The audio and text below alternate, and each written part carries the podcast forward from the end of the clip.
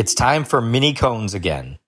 Last week, I introduced Mr. Listina's wife, Angie, as an important person in his life. Today, I want to tell you a little about Jerry Greco. Mr. Greco was typically just referred to as Bear by most. He was a large man with a huge personality and Mr. Listina's best friend. Bear had a way of making anyone within earshot do what he wanted or what needed to be done. Together, they were a great team. They shared a colorful and rich history. They would tell their stories with an incredible rhythm, entertaining their audience for hours. Bear was a generous, loyal, and loving person. I see much of Bear reflected in the character of Ray Grandisha. Chapter 23 opens with Margie Grank back at work. Grandisha decides to trust Margie with what he had learned about Morales without revealing his source. He asks Margie to watch him and learn about him. Sergeant Jose Vasquez comes to see Grandisha in response to a request for possible translation of what the man in the bathroom had heard at Zola's. Vasquez tells him about the word maricon and when it may be used. Meanwhile, Margie Grank checks out the high school and goes through the yearbooks in the library.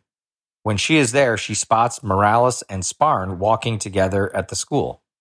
Sparn and Morales are discussing their plans for Kahane's secretary as they leave school. Margie decides to follow. Moffat at the same time is listening to another television preacher. Sparn tries to visit him, but Moffat is too engrossed in the sermon to answer the door. Margie notes the address for Moffat and continues to follow Sparn, who ends up at his own home. Margie calls Ray and gives the addresses for the Moffat and Sparn homes. As Mrs. Sparn sets out dinner, Richard leaves. Margie returns to the Sparn house, but Richard has already left, so she heads back to the office. Chapter 24 begins with Ricardo waiting in the cul de sac for Sparn. Another party is slowly coming together. Sparn asks about making money at the parties in Ricardo's neighborhood. He told Ricardo that Moffat wasn't home and was likely out making things happen. They head to Kahane's office with their anger building about what had happened to Morales earlier. They arrive to wait for Gina. In the office, Gina asks to go home early. As she hurries to her car, Morales and Sparn catch sight of her. They follow her car. She gets home and sees that some guests have arrived for her daughter's birthday party. Morales and Sparn take in the scene and furiously express their frustration. They take down her address and decide they have to try again the next day. As they leave, Morales asks Sparn to call Bobby for them to have their way with. Richard pretends to call her, but instead calls his mother. On returning to the car, he tells Ricardo that Bobby is sick, so won't be able to pleasure them. After eating, they go to Mr. Moffat's house. Moffat tells them that his coronation is delayed for now, but should happen within the next few days. The boys accept the delay and are excited for the upcoming change in their lives. Moffat returns to the television to receive his message. As Richard drops Morales back at home, several cop cars are there to break up the party. They allow the boys to drive through, making them feel as if they are special.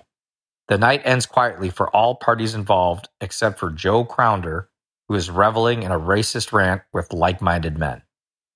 As chapter 25 begins, we are back at the police station. Margie Grank sees Ray speaking to a man she did not recognize. She learns that the man is the witness from Zola's. Ray yells something to the man as he stands outside the office. The man smiles and nods at Ray, who then asks his staff to quickly arrange for another media session. Ray signals Margie to come into his office. They exchange information, including background on Sparn Morales and Moffat. The connections seem tenuous, and none of them have anything of concern in their backgrounds. As Ray considers how to progress, he makes a decision to look into them further and to begin following the high schoolers. An officer announces the arrival of the media. Ray sends Margie home. He tells the media about Maricon being yelled at the scene, knowing that the media would transmit the profanity to the public.